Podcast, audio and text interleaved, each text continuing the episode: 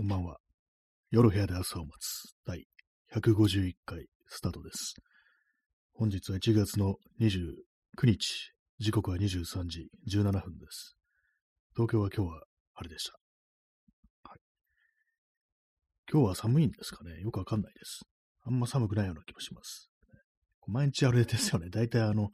天気の情報からこう始まってますけども、ね、だからなんだという話ですよね。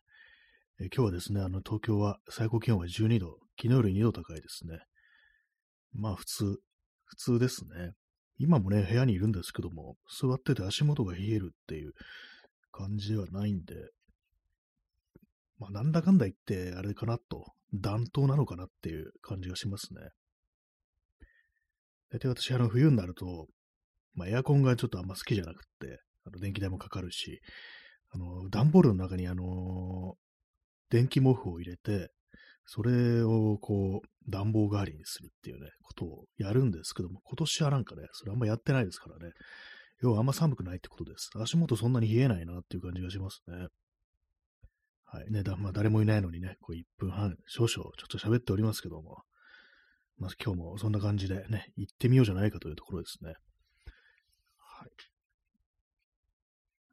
まああの0時0時じゃない、23時18分。いつもよりちょっと早いですよね。だいたい、あの、半過ぎとか、0時前とか、なんか割と遅い時間にこの放送を始めるものですから、今日はま珍しく遅いのかなという感じです。まあ今日はね、あの別に何も起きてないですね。何も起きてないんですけども、ね、さっきね、あのちょっとベースの、ベースギターの練習しました。練習というかね、なんていうんですかね、こう自分がギターを弾くにあたって、ベースというものもどういう風になってるのか、ちょっと把握しておこうみたいな感じで、一応私ベースギター持ってるんですよ。2500円ぐらいでヤフオクで買ったやつなんですけども、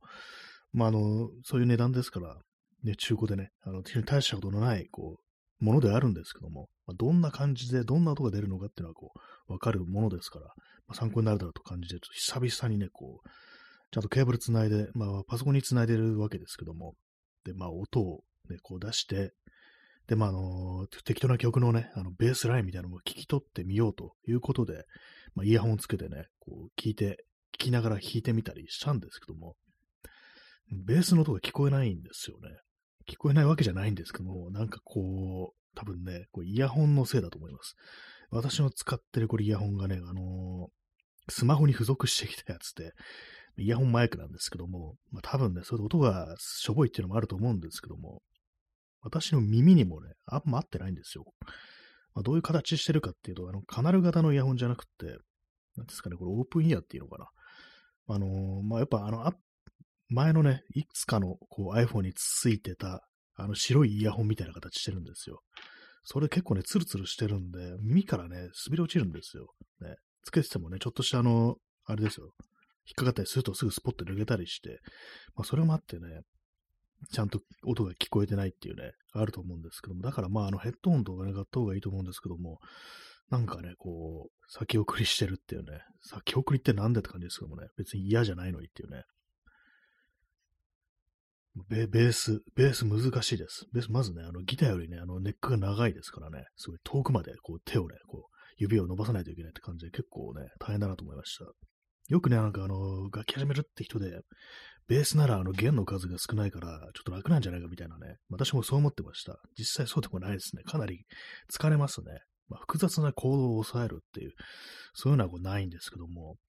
実際なんかね、こう、結構忙しいですよ。横に動いたりしますからね、かなりね。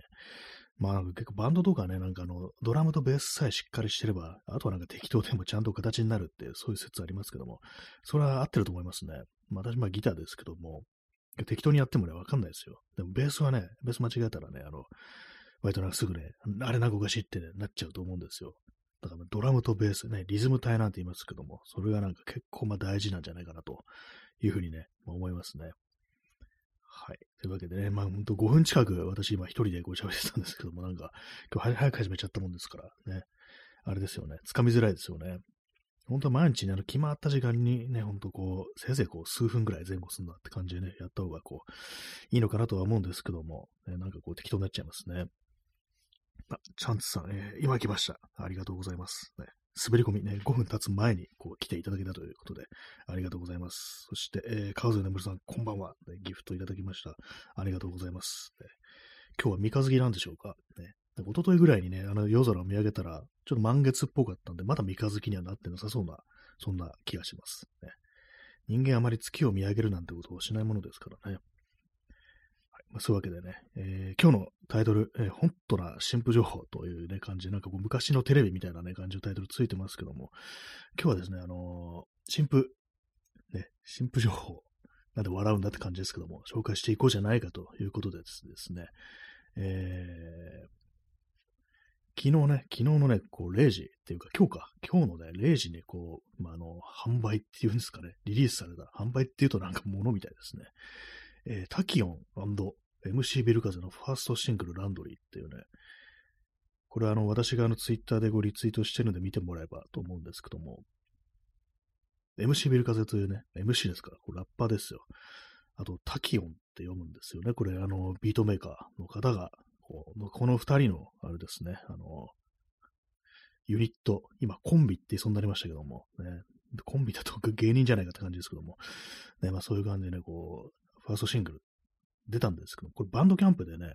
あのダウンロード購入できるんですけど、私初めてあの今回ね、バンドキャンプで曲をね、こう変えました。これあの350円からですね。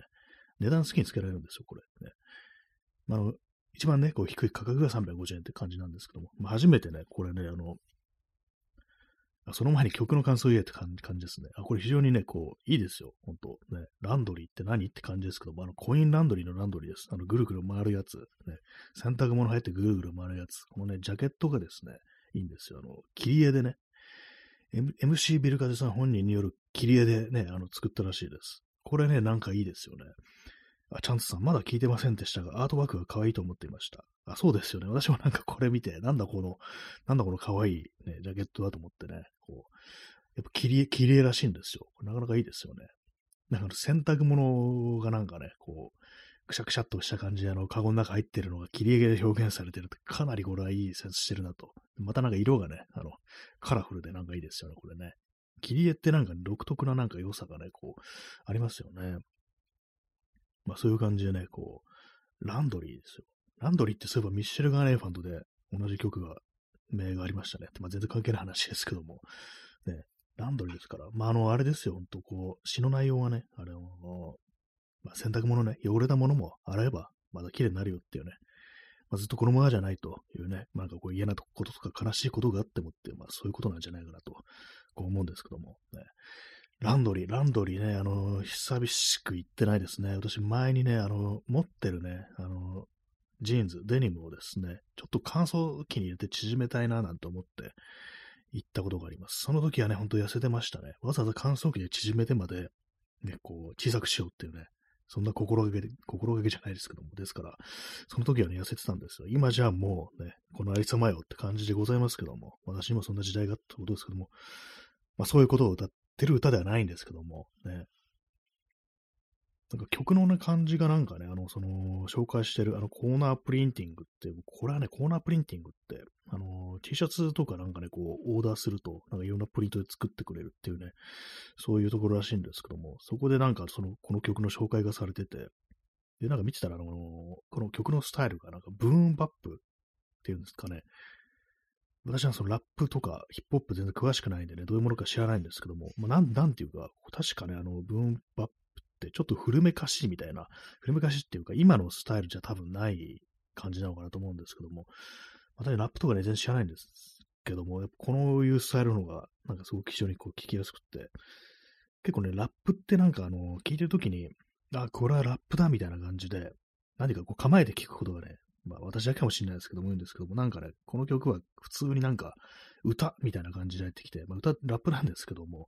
まあそういうこと言われて本人が嬉しいかどうかわからないですけども、何かこう、その変な気負いみたいなものはなくって、スッと入ってくるようなね、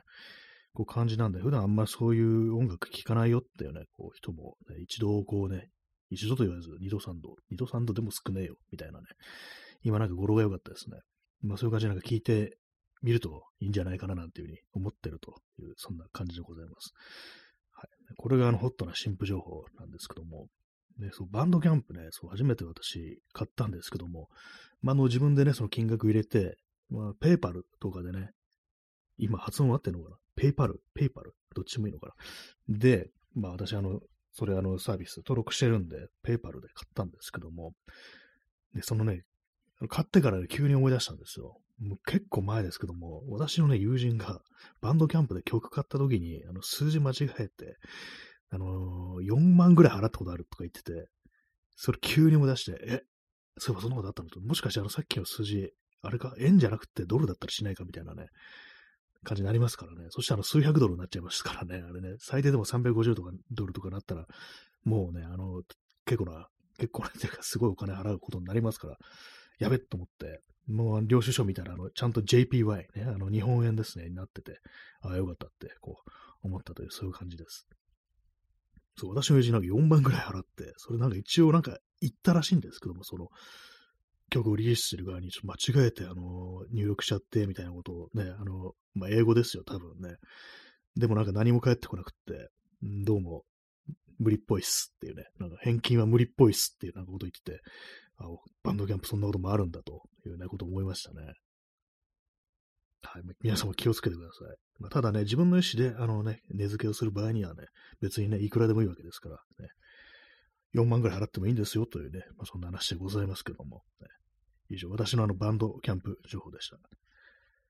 バンドキャンプね、なんかあの、私バンドキャンプ一応ね、登録してあるんですけども、それもリスナーじゃなくてなんか、なんか知んないけど、アーティストアカウントっていうのを登録してて、なんでかっていうと、あのー、ポッドキャスト、バンドキャンプでポッドキャストをリリースするって人も結構ね、いるみたいなんで、一時期それ考えてて、あのー、ね、ずっとなんかこう、アンカー、アンカー FM っていうサービス、ポッドキャストのプラットフォーム利用してたんですけども、それがあの、Spotify の参加になって、で、まあ、その Spotify っていうのがなんかあの、ちょっとあの、軍需産業みたいのに、ちょっとお金出しちゃうみたいな、そういうことがあったりして、なんか使いたくないなと思って、こうね、あの、じゃあバンドキャンプはどうだみたいな感じになって登録したんですけども、まあ一度もね、あの、アップロードはしてないという感じですね。はい。ストロムさん出遅れました。ね、ありがとうございます、ね。今日はホットな新婦情報ということで、ね、あの、私もツイートで、ツイッターであの、リツイートしてますけども、タキオン MC ビルガゼのファーストシングルランドリーのご紹介を今しているというわけでございます、ね。バンドキャンプでね、こう、初めてバンドキャンプでね、買いましたね。一応まあ今までね、全然こう、アカウントとかこう登録したりだとか、まあ、気になる人とかフォローしてたりしたんですけども、実際なんかお金払って買うってことは初めてなんで、なんか奇妙な満足感みたいなものがありますね。あの久々なんかお金払って音楽買ったみたいなね、感じですからね。ほんと CD とかで買わなくなったし、あのダウンロード販売ってもの私は全然手出してないんで、こう音楽にお金払うってことがね、こう全然なくって、まあ、せいぜいなんかね、そのイベント的な、こうまあ、ライブ的な感じのイベントぐらいしか、そう機会なかったんですけども、まあ、なんか曲を買ったんだと思ってね、なんかちょっと、あの、感動しましたね。まあ、ストロムさん、えー、バンドキャンプでよくベーパーウェーブ買ってます。あ結構なんかそういう音楽も割とあるみたいですね。なんか、ちょっとね、気になるんで、私もあるんですけども、買ったことはなくって、ね、やっぱなんか買うと自分のものになるなっていうね、感じしますね。なんかね、自分が作ったような気がするっていうね、この曲ってね。それはないですけども、思わないですけども。ね、あ、P さん、出遅れました、ね。ありがとうございます。今日は皆さん、出遅れてますね。出遅れてますねって言われるのちょっと嫌でしょうけども。ね、えー、ストロムさん、最近はバーバービーツが多いですね。あ、これはどういうジャンルなんですかね。バーバービーツ。ババーバービーツ。床屋のビビート。ね。でもなんとなくちょっとあの想像がこうつくような、ね、こう、割となんかチルな感じだったりするんですかね。床屋、床屋で流れてそうな曲っていうのもちょっとわかんないですけども。私が昔通ってた床屋は、あの、だいたい AM ラジオがね、TBS ラジオとかが流れてましたね。あれはね。音楽はね、流れてませんでした。ね。まあ、床屋ですからね。バーバービーツ。ね、床屋でな、まあ、最近はなんかおしゃれな床屋もね、なるのもありますからね。インスタントコーヒーを飲みます。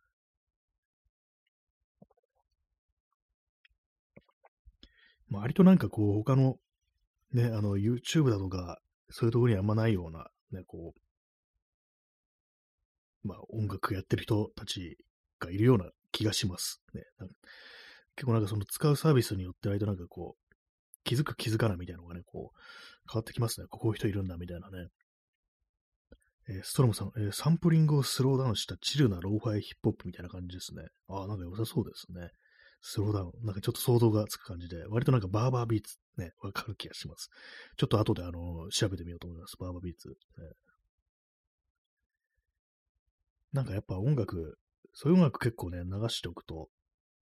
いいです。音楽って流しておくといいですよね。なんだかんだでね。私なんか本当にこう、ずっとね、あの、スピーカーから流すっていう習慣がなくなっちゃって、聞くときは、本当なんかイヤホンっていう感じになっちゃったんですけども、たまにね、スピーカーから流すとね、いいですからね。まあ、皆さんもね、あの、その、バンドキャンプのね、こう根付けにあるの注意しようという感じですね。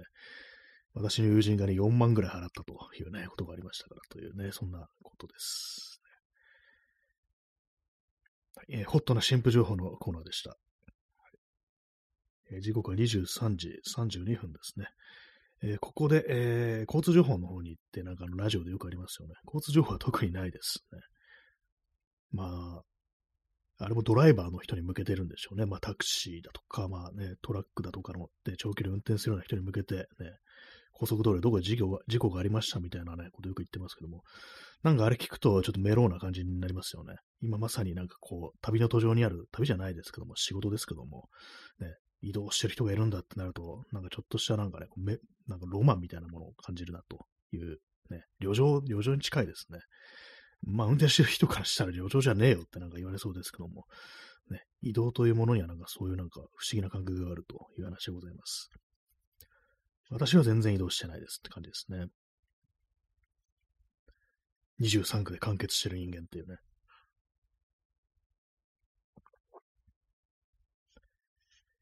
はい。えー、そういうわけで。まあなんか今日もね、あのー、嫌なニュースばっかりこう流れてきましたけども、まあ、異常すぎるってね、思ったんですけども、なんとかすぎるっていうこうフレーズになんか、なんか聞き覚えあるなと思ったら、あれですね、あの、浅井健一、あのブランキー・ジェット・シティというバンドのボーカルだった人の曲で、危険すぎるっていうね、曲が、曲名のタイトルがあったなと、急に思い出しました。ね、危険すぎる。なんか折に触れてなんか思い出すんですけども、あの曲自体は私聞いたことがないっていうね、タイトルだけ知ってるっていうね、危険すぎるっていうね、うん、確かに危険だなと思うことはね、こう世の中多いですからね。まあ、今日はね、あの、その、ベースとか練習してましたけれども、練習って練習未満ですけども、どんな感じなのかなと、ね。まあ、最近はなんかこういう、いろいろこう、昔のね、ロックステディと呼ばれるジャンルの曲を、こうなんか聴きながら、ちょっとギターとか弾いたり練習したりしてるんですけども、結構ね、なんか、ギターの部分は簡単なんですよ。ほんとコードをね、ちゃっちゃっとやっただけっていう感じですから。でもベースはなんか割と動いてたりするなと思ったんで、私も一応ベースギター持ってるから、ちょっとね、なんかあの、どんな具合になるのか、私が、私はベース担当じゃないんでね、あの、関係ないとか関係ないですけど、でもなんか、把握しておこうみたいな感じでベース持ってね、その曲かけながら、こう、なんか弾いてましたけど、ベース難しいって、本当思いますね。よくね、あの、ベースってなんかあの女の人が弾いてるって言うとなんかちょっと あの角が立つような感じになりそうですけども、私ね、そう最初になんかバンドやった時はね、ベース担当がね、女子だったんですよ。まあ、本人になんでベース始めたのって聞いたことは、まあ、あったかないかちょっと忘れちゃいましたけども、結構割になんかね、こう手を、手が出しやすいものとしてこうベースギター、ね、あのそういう印象あるってありますけども、実際そうでもねえなって思いますね。まあ、の、弾き方にもよると思うんですけども、結構ね、その、動く感じのベース、ね、忙しい感じのベース、あれはなんかなかなかね、難しいっていうか、指もね、ほんと痛くなりますね。弦が太いですからね、ベースっていうのはね。まあ、弾けるとまでいかなくても、なんかどんな感じなのかね、把握するぐらいのね、感じで、ちょろっとね、あの、定期的にベースも触ってみようという感じですね。あと、まあ、ヘッドホンちょっと買わないとダメですね。今使ってるイヤホンだと、ほぼベース聞こえないみたいな感じなんで、まあ、低音出る出ないの以前に、私は耳に合ってなくて密着しないっていうね、まあ、そういうことがあるんで、これはいかんという感じで、あのちゃんとしたヘッドホン買おうかなと思いつつ、かなり経ってますね、本当にね。なんで買わないのってこう言われると思うんですけども、これは本当なんか気持ちの問題なんですけども、あの、今ね、あの、アマゾン、アマゾンで、私が買おうと思ってる、その、ヘッドホンがアマゾンにあるんですよ。なんかアマゾンの、ポイントがあるんですね。なんかその、使いたくなくってって言うとなんかね、気が狂ってると思われそうですけども、今度あのカメラをね、こう買い替えようとこうしてるんで、そのね、あのー、まあ、ちょっと、レンズのアダプターみたいのを Amazon で買おうと思ってて、なぜかそっちの方にポイントを使いたいっていう、別に何のね、あれですよ、あの、ね、合理的なあれもないんですけども、気持ちの問題ですね。お気持ちってやつですね。なんかそれでなんかね、こう、買ってないっていう買えよって話ですけどもね。ほんと自分でも何言ってるかわからないんですけども、ね。まあ、人間ね、あれですよ、ほんとこう、自分でもね、何をしてるのかわからない時ってのはありますから、ね。仕方ないという感じです。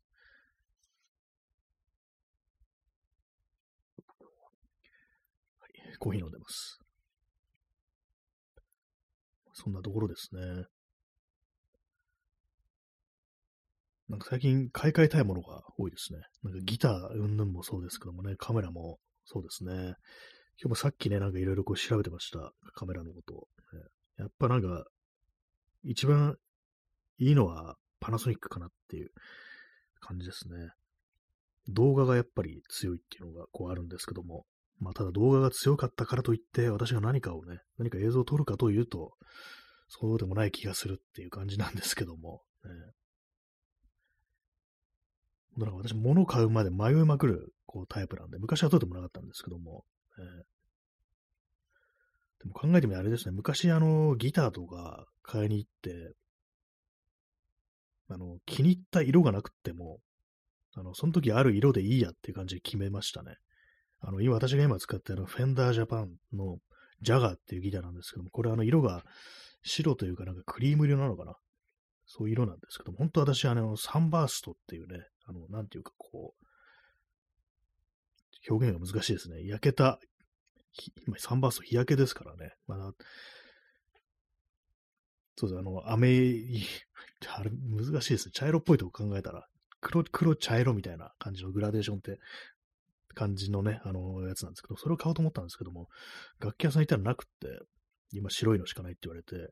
でもその時普通に買いましたからね、今だったらね、どうせだったら、どうせ買うんだったら、ね、あの、その、色もね、ちゃんと自分の希望通りのやつを探して買うって感じだったんですけども、当時ね、あの高校生ですよ。ね。その時はね、なんかあの、そのまま、もうこれしかないならこれにするかみたいな感じで買いましたね。まあ、そんな見た目とか、機種さえ同じなら、見た目は良かったのかなっていうね。あとは、まあ、あの、せっかくね、あの、よし、買うぞってこう思ってきたには、手ぶらで帰れるかよみたいなね、そんな気持ちもあったかもしれないですね。割となんか子供の頃っていうのはね、そういうのありますよね。買うと決めたらその日に買わないと気が済まないみたいなね。大人になるとね、あの、ちゃんと希望通りのものが、ね、バッチリしたものが来るまでね、待つということができるんですけども、子供は待てませんからね。まあ、その頃私はまだまだ子供だったのかなというふうに思います。インスタントコーヒー飲みます。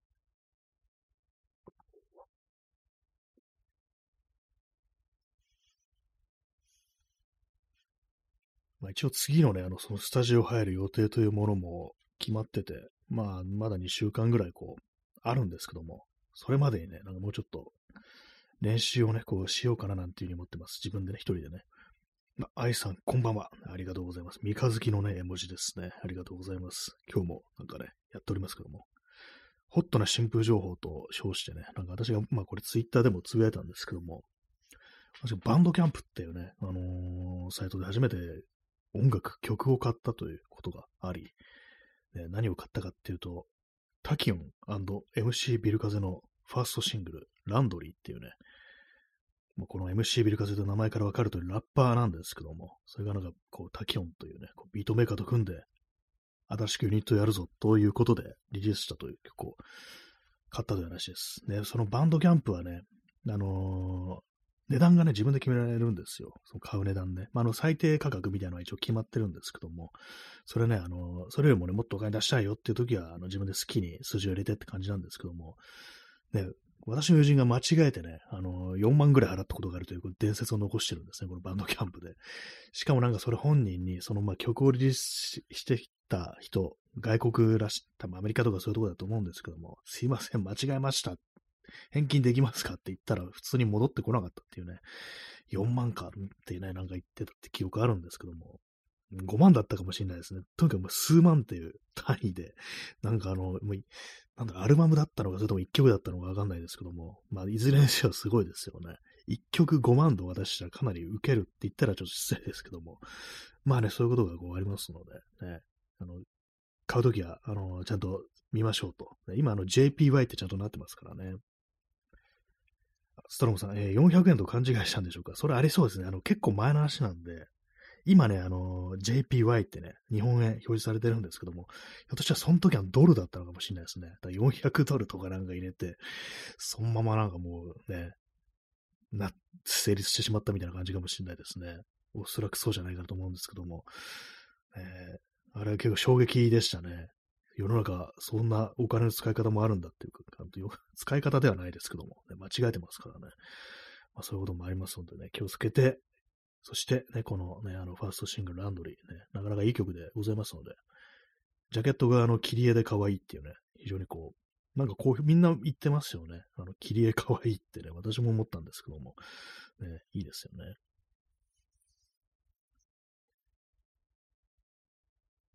ペイパルを使ってね、買いました。ね、え、インスタントコーヒーを飲んでます。今なんかコキってなりましたけども、首のね、骨の音です、ね。やっぱ今日はなんかちょっと暖かいですね。あの、先週あの髪の毛切ったんで、なんかずっと後頭部が寒いなと思ってたんですけども、今日はなんかあんまり感じないんで、ね、割と暖かいのかもしれないです。夜になっても。朝とかはね、寒いですけどもね。えー、23時43分ですね。あ、もう話すことが、話すことがなくなりました。なんか言うことあったような気がしたんですけども。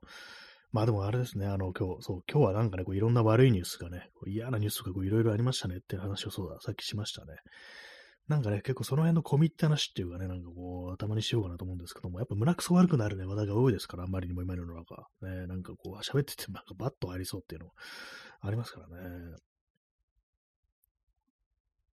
で、なんかね、朝とか昼間からね、なんかそういうのね、見ちゃうとね、なんか一日中気分悪かったりしますからね。えー、ストロムさん、えー、バンドキャンプで聞けますが、えー、コンピューターファイトの社会復帰、父ちゃんのポーが聞こえる、おすすめです。あ、それ初めて知りました。で、ちょっと聞いてみますね。コンピューターファイトっていう、これはユニット名というかバンド名というか、そういう感じなんですね。社会復帰、スラッシュ、父ちゃんのポーが聞こえるって、なんかすごいタイトルですけども、父ちゃんのポーが聞こえるってあれですよね。なんか昔の日本映画だったか、ドラマだったか、なんかドキュメンタリーだったか、だと思うんですけど、なんか聞いたことありますね、それね。ポーっていうのは確かあの蒸気機関車の汽笛の音だった気がするんですよ。まあお父さんが、そのまあ、運転士とか、だってなんかね、そういうお話だったような気がして、なんかね、記憶にありますね。どこで見たんだろう。ちょっとあの、聞いてみます。ありがとうございます。ね、父ちゃんのポーが聞こえる。ね、なかなかインパクトはありますから、今、ふっと思い出しました。ね、だいぶ前にね、相当前にそのタイトルとか知ったと思うんですけどもね。ストロムさん、えー、ガセネタのカバーですね。あ、カバーなんですね。そガセネタという曲もなんか私はオリジナルを知らないんですけども、ね、後でちょっと調べてみようというふうに思います。23時45分ですね。今、私、あの、延長しようかどうか迷っているところです。ね、話すことがあるかなって感じなんですけども、ね、あの、延長します。というか、第2、2部制ですね。あの、第1終わったらまたすぐ、あの、始めたいと思います。最近割と第2部づいてますね。づいてるってなんだって感じですけども、ね。なんか30分ってちょっとね、微妙な感じするんですよね。45分ぐらいこう、なんかね、あったらいいのかなと思うんですけどね。チャンツさん、え延長、ね、ありがとうございます。ね、チャンツさん、そういや、ありがとうございます。ねえ、P さん、Y2 部、ね、ありがとうございます。今日皆様ね、あの、出遅れましたっていう方が多かったんで、ね、ちょっとまだやろうかなという感じでございます。しかしネタはないという感じですね。そんな話すネタは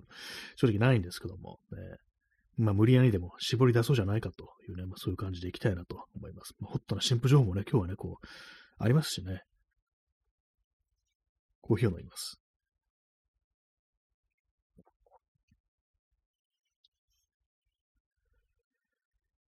えー、あと5秒、ね。なんかこの残った時間結構むずいってやつですね。えー第1部噛んで、またすぐに第2部始めます。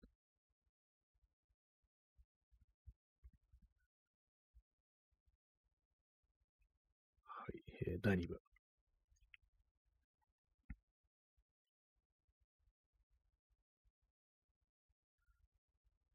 はい、えー夜部屋で朝を待つ、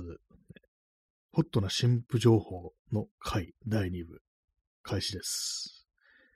えー時刻が23時47分ですね。本日は1月の29日っていうことで、まあ1月も終わりが近いんですけども、早かったかって言われると、1月がね、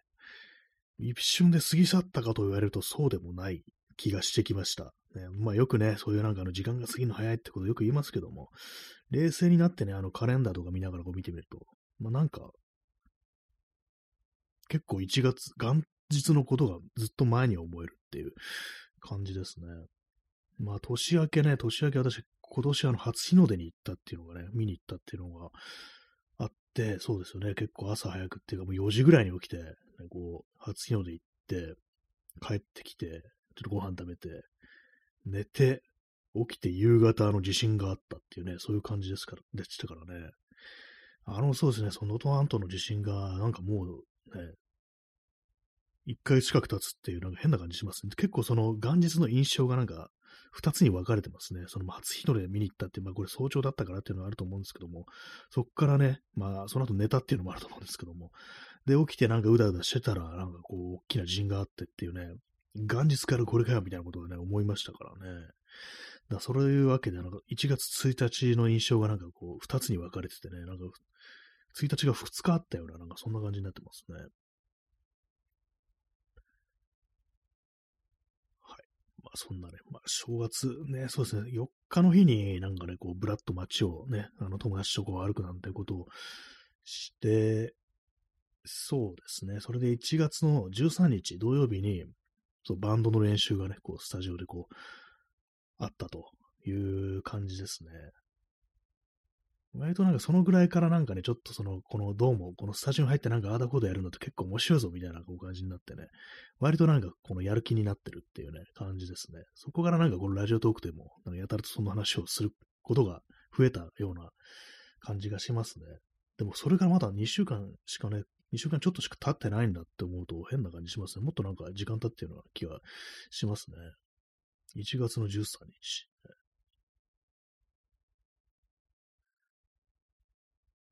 なんかよくわかんないですね。人間のその時間の感覚って結構いい加減なのがあってね、こう、嫌なことがあるとね、なんか、つまんないかったりするとすごいな感じたりするし、ね、楽しかったりすると一瞬で過ぎ去るっていうね、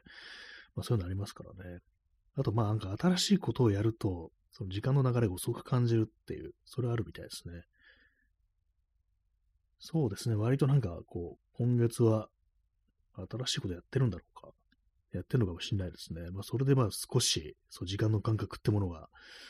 長いのかもしれないですね。まあでもただ平日はなんかマッハで過ぎているような気がします。ね、大したことできずに、なんか、なんかもう、何の準備もしてないまま土日が来てるぞみたいな感じのありますからね。やべえ、1ミリも前進してないみたいなね、感じのところありますね。で、まあさっきね、そのホットな新譜情報でご紹介しました、タキオン &MC ビル風、ね、このユニットの、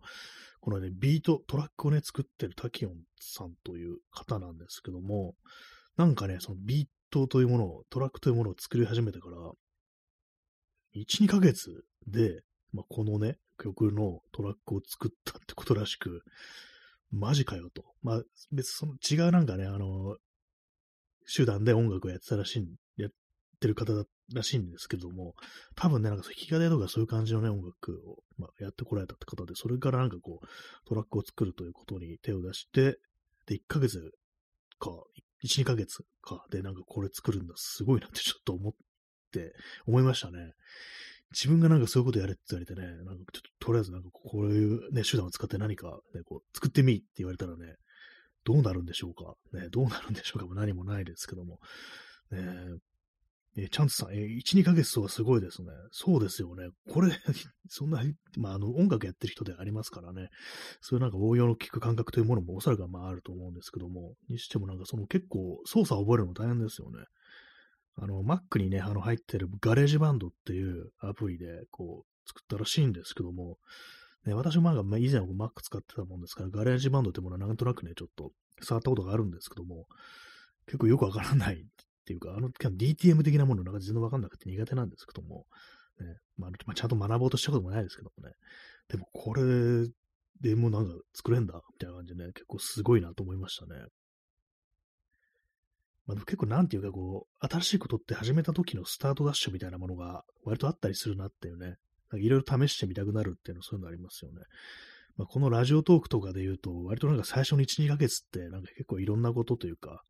いろんなことってわけでもないですけども、結構変なこととかね、なんかこう、やってたような気がするんですよ。ポッドキャストとかもね、なんかいろんな音楽入れてみてだとか、あの、最初になんか一発ネタみたいなのがあるとかね、モノマネしてるとか弾き語りがあるとか、なんかそういうのがね、こうあった記憶があるんで、やっぱなんか最初の頃の勢いってなんか割となんかね、いろんなことにこう、ね、言えるんじゃないかなと思います。そこから慣れてくるとね、まだ、なんなんていうか、こう、固定されちゃうと、ね、こう大変なのが、大変というか、変えていくのが大変なのかもしれないですけどもね。まあなんかこうね、最初のなんか勢いみたいなものってのは、割とそれね、利用してね、こう、なんかやるときにはそういうの利用するのがいいのかなと思いますね。ちょっとあんまこうブレーキかける感じに、あんま自分の思考を持っていかないで、もうなん、もうど、どうにでもなれみたいなね、感じのやつですね。よくなんかあの DIY ね、あの、もともとは do it yourself って感じで、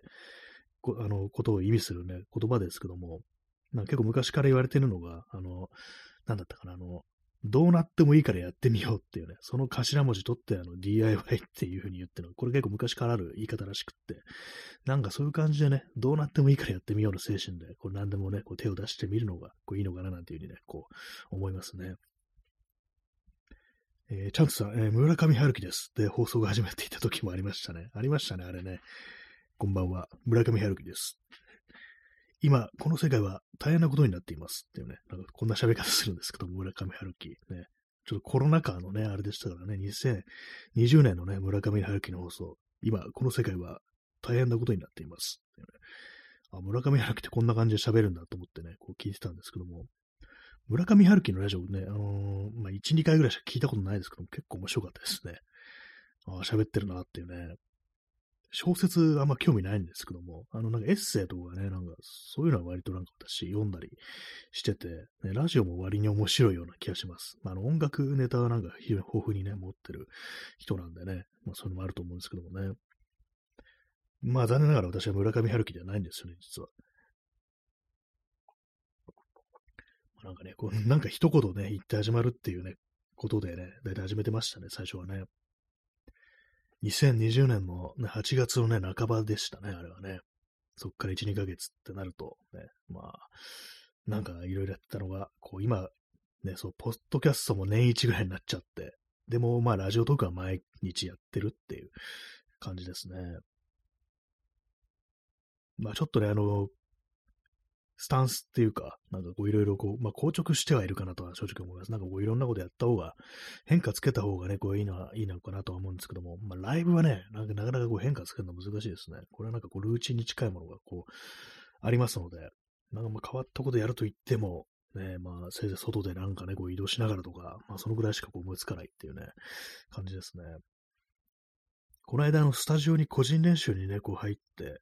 時こうありましたけども、あの時ね、まあそう、そうですね、あのコメントでね、あの、スタジオからやるのはどうかっていうのをいただいたんですけども、なんかあの、またまあ練習するときにあの、バックでね、音楽とか流すわけで、それだとなんかちょっと著作権的にちょっとあれかなと思って、あとまあまあ初回ね、スタジオ個人練習紹介だし、これはなんかみっちりと、なんか自分でなんかね、こう、一人でね、こう練習してみるのがいいのかなと思ったんでね、その時はしなかったんですけども、次回そうですね、あの、スタジオ個人練習入るようなことがあったら、なんか私がこうね、適当に、こうね、なんか楽器とかやりながら、適当に喋るみたいな感じしてもいいのかもしれないですね。歌わんのかいって感じですけども、ね。えー、P さん、えー、こんにちは。新安倍蔵の同伴人です。ってね、これ、あれですね、あのネタですね。一時期あったり、こうラジオドラマのね、あの構想がね、あったんですけども、ね、私と新安倍蔵とか言ってますけども、某、某安倍さんですよね。まあ、が宇宙を漂流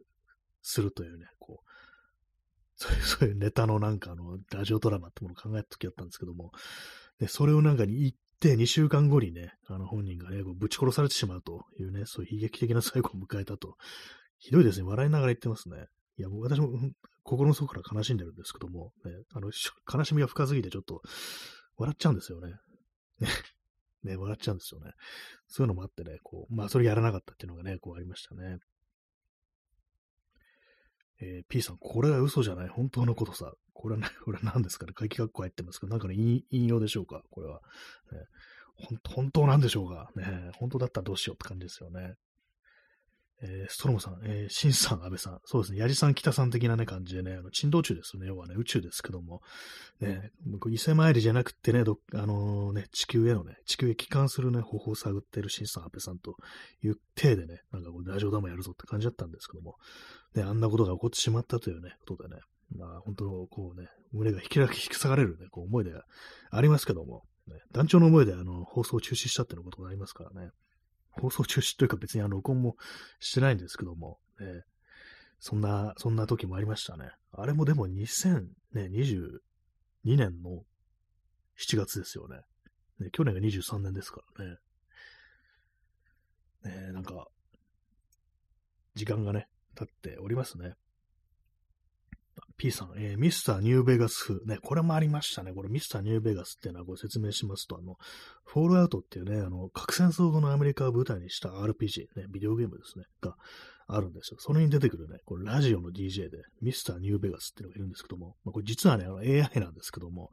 なんかこう、かなり、あの、アメリカのね、50年代のアメリカのね、こう、オールディーズっぽいね、曲を流しながらこれ、ね、語るんですよね。なんかすごい結構キザなことをね、こう言いながらね、こう喋るんですけども、どんな感じだったかな、ね。そうしたね、あの、確か、こうね、まこのラジオを聴いてる皆さんの間で私が結婚をしている、私に妻がいるというね、そういう噂が流れている。もちろん私は結婚している。妻は君だって、なんか、なんかそんなことを言うのがあるんですけども、あの、ね、そのラジオがなんか私好きでね、なんかゲーム中なんかずっとなんかそのニューベガスのこうラ、ラジオニューベガスを流してるって感じだったんですけども、なんかそのモノマネから始める、始まるっていうね、時もありましたね。えー、チャンツさん、えー、あのラジオドラマの構想は今でも胸の中に楽しいものとしてしまわれています。笑いってね。そうですよね。なんかね、やってたらどうなったかなっていう感じですよね。まあ今でもやってもいい人はいいんですけども、ね、どうなるんでしょうか。でもなかなかあの結構、録音がね、私はいいんですけども、あの、ね、安倍蔵さんの私がモノマネをしなきゃいけないっていうね、そのハードルの高さがありますよね。ちょっとね、あの真似ね、なんかやってみたんですけど難しいんですよね、あの人のね、喋り方。ね、サンドイッチマンっていうね、なんかお笑いの人はなんかあの、某安倍蔵さんの真似が非常にうまかったですけども、あれね、私やってみようと思ってもあれが再現できず、ね、なかなか難しかったというね、感じなんで、それがね、一つのハードルでしたね、ちょっとしたね。えー、ストロムさん、えー、愛する者がいなければ生きている意味がない。これもありましたね。そのね、ミスターニューベガスのね、あれでね。ニューベガスでは明日が見えないからねっていうね、なんかそういう感じで、なんかあの、ディーン・マーティンとかのね、こう古い曲を、フランク・シナトロとか、ね、そういう曲をかけるんですよね。あの点の音楽私結構好きでね、割と Spotify で聴いたりしますね。ナット・キング・コールとかもね、ああいうのも結構聴いたりするんですけども、ね、まあ、えー、ストロムさん、えー、誰かに愛されなければでした。あ、そうですね。あれ、誰かに愛されなければ生きている意味がないっていうね。なんかそういうのありましたね。その後どう続くかね、あの、忘れちゃったんですけども、ね、なんかなんかね、いいですよね、あれね。えー、P さん、えー、天皇によるブラックマウンテンラジオ、えー、チンは市民の肉をたらふく食っているつながりっていうね。これもあれですね、フォールアウトネタですね。ね、まあ、天皇によるっていうのはなんかね、この放送ならではの改変で、ですけども、ね、ブラックマンテンラジオって、これあのね、あの、ミュータントがやってるんです。なんか緑色のなんかね、超人ハルクみたいなね、こう、そうい凶暴なね、こうミュータントがいるんですけど、それが なぜかこう、ね、ゴミ捨て場みたいな、ゴミ捨て場じゃなかったかな。なんかあの、観測所みたいなところをね、なんか一人でこう占拠して、そこからなんかラジオをやってるっていうね。それもなんかあの、相方がいて、あれなんですよね。なんかロボットなんですよね。ロボットがいて、それをなんかこう途中でぶん殴りながらね、なんかこう喋ってるっていうね、なんか割と面白いこう放送なんですけども、ね、まあ、の展開によってはね、普通になんか攻撃してきたりするんですけども、ね、元はあのね、女性だったっぽいっていう、その、ミュータント化してるけど、ね、まあ、これちょっとあのフォールアウトファンにしかあんまわかんないらしいですけども、フォールアウト76に、まあ、そのね、ブラックマウンテンラジオの主は、あの、タビサっていう名前のね、女の人の名前ですよね、タビサっていうね、なんですけども、フォールアウト76、そのね、フォールアウトニューベガスでずっと前の時代のね、こう、話なんですけども、そこにあの、タビサっていうね、こう、人物が、まあ、の、実際に会えるわけじゃないんですけども、なんか書き残し、書き置きみたいなのが終わったりして、これってもしかしてあの、ブラックマウンテンラジオの、あの、旅サが人間だった時の書いたものなのかみたいな、なんかそういうネタがありましたね。はい。ね、なんかちょっとマニアックな話になってますけども、えー、ストロムさん、えー、僕は愛しているよでしたね。あ、そうでしたね。そうだ。誰かに愛されなければ生きてる意味がない。僕は愛してるよってね。なんかそうですね。そういう流れですね。こういうなんかこう、キザなことを言ってね、非常になんか面白いですよね。あのスタイル、ね、なかなかこう、真似できないものですけども、ね、まあ、年取ったらなんかああいう感じのね、あのー、おじいさんになったらね、いいですよね。おじいさんなのかな？わかんないですけども。一応なんかあれなんですよね、あの、ミスターニューベガスっていうのは、こう、モデルになった人物が実際にいて、もうそのベガスでなんか非常にこう有名なエンターテイナーでね、名前ちょっと忘れちゃったんですけども、ほんとなんかあの感じでこう喋って、あの実際そのゲームの中でも声をね、当ててるんですね。まあやっぱりベガス、ベガス的なね、こう人物としてね、まあそういうふうにこう起用されたのかなと思うんですけども、まあまあ、ラスベガス行きたいかと言われると、そうでもないですね。別にギャンブルはそんなやりたいと思わないんだって感じですね。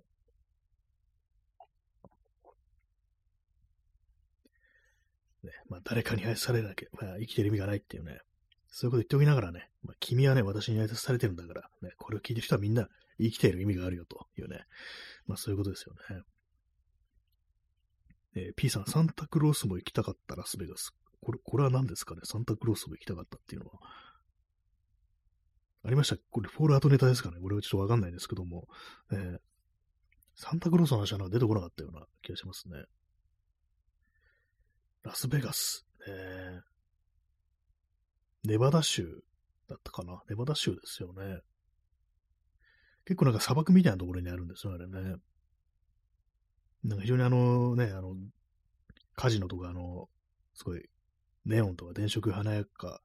なね、こう、場所ですから、なんか都会っぽいイメージありますけど、普通になんかあの、荒野っぽいところにあるっていうね。えー、P さん、サンタの夏休み、レーモンド・ブリックスの、これなんですか、作家ですかね、レーモンド・ブリックスっていうのは。ね、そうなんですねサ。サンタ、サンタ夏休みあるんですね。レーモンド・ブリックス？でもなんか今うっすらね、なんかそのサンタが、なんかあのしましまの水着を着てるなんか絵が頭の中浮かんでるんですけど、どっかで私は見たことあるのかもしれないですね。なんかそんなサンタの絵本があったような気がしますね。言われてみれば。ね、なんかちょっと、なんか子供の頃見たことある気がしてきました。それかもしれないですね。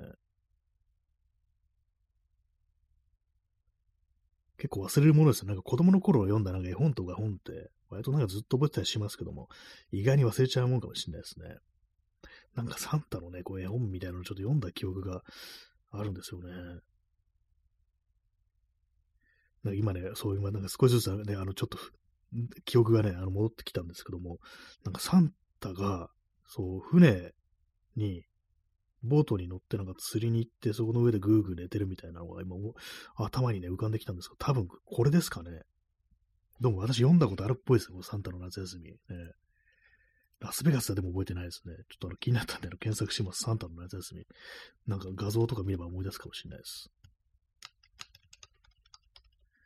なんか、うん、そのボートに乗ってる絵、あサンタの夏休み、レーモンド・ブリックス、絵本ナビっていうのが出てきましたけども、あなんか、うん、ちょっと違うかもって気がしてきました。でもなんかね、内容はね、そうなんですけども、私の見た絵とはなんか少し違うような気がします。なんだ、ボートに乗ってる絵がよね、なんか妙に強烈にこう、今ね、こう、脳裏にはっきりとね、思い出されてきたんですけども、今画像検索してます。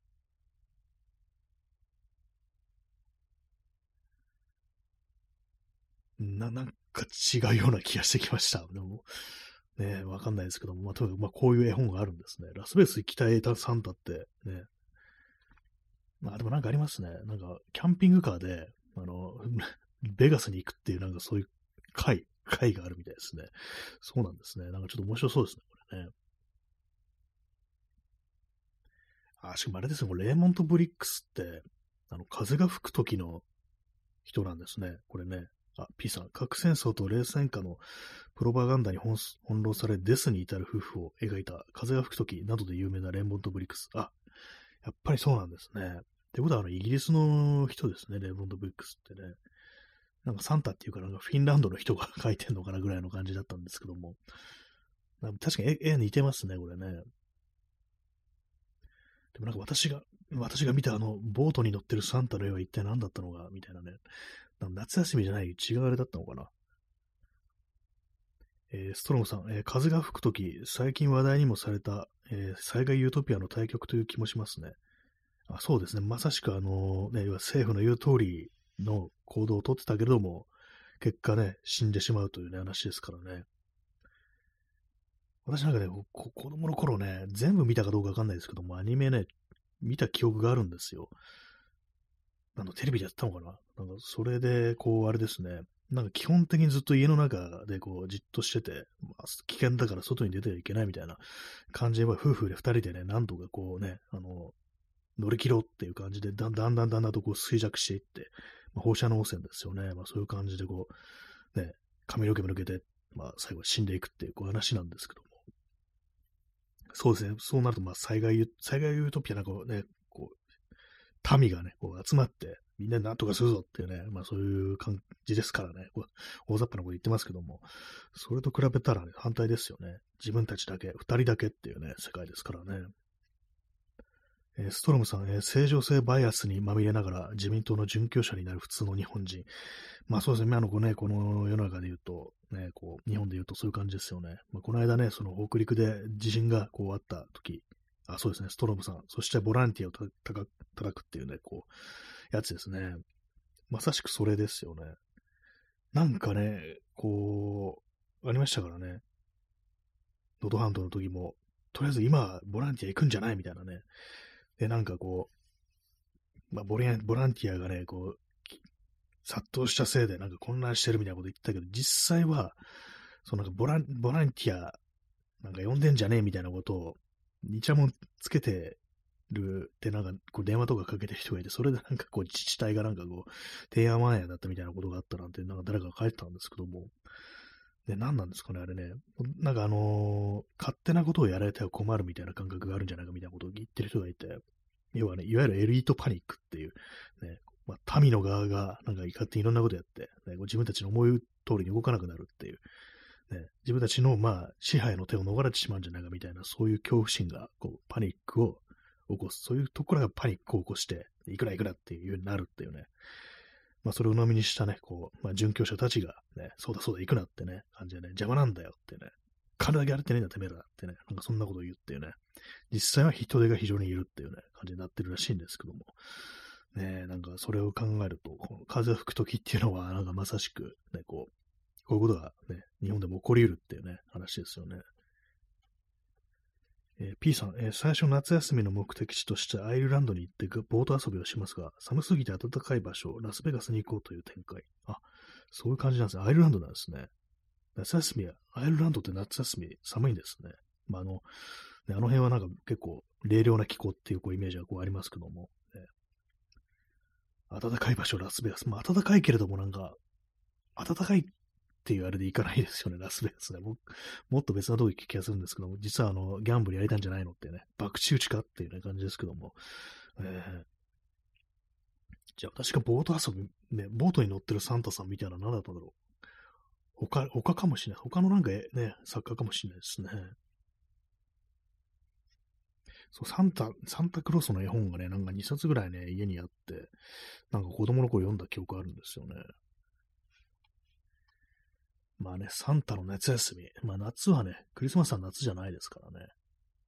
あ、でも、南半球はね、あれですね、12月、ね、あの、夏ってことになるんですかね。そうそう、サンタいつ休めばいいんでしょうかって感じですね。え、インスタントコーヒーを飲み干します。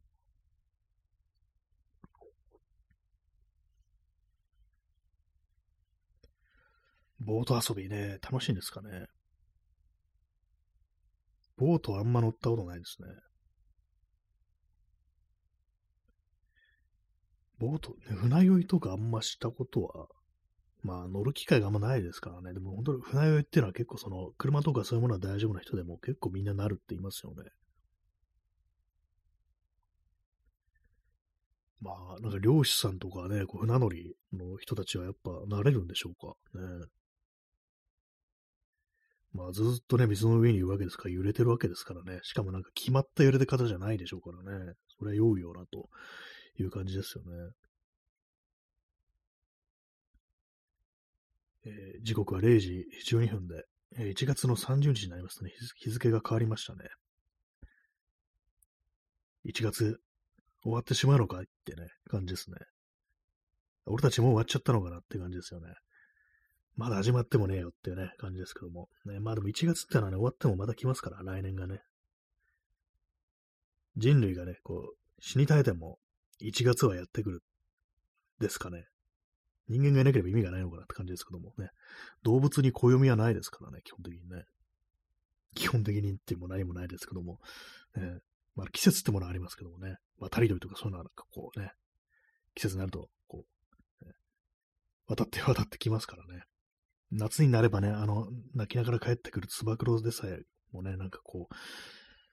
何かの機会にぱったりと姿を見せなくなることだってあるんだぜって、まあこれあの、男は辛いよでね、トロさんが言うこうセリフでございますけども、ね、いつもなんか思い出してね、スムーズにこう言おうとするんですけど、必ず噛んでしまいますね。ほんとなんか松本人志がね、この放送聞いてたら、噛んだ噛んだとか言ってきてうるさいでしょうね。なんか無理やりなんか松本人志という名前を出しましたけども、ね、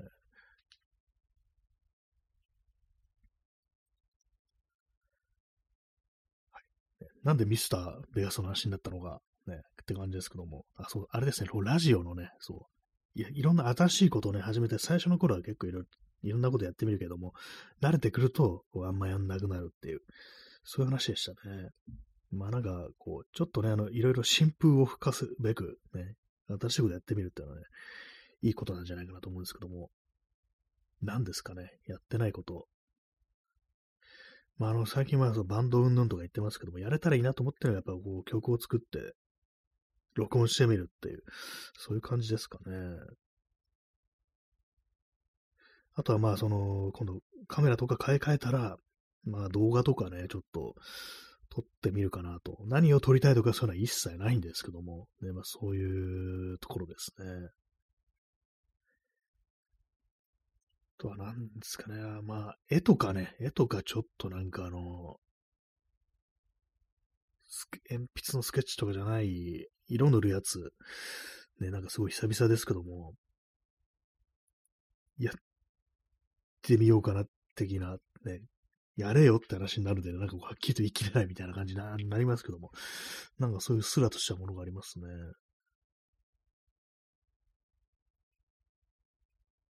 まあなん、なんかね、あのー、思った時にやるのが一番いいでしょうね。あんまりね、これ寝かせるのはあんま良くないかもしれないです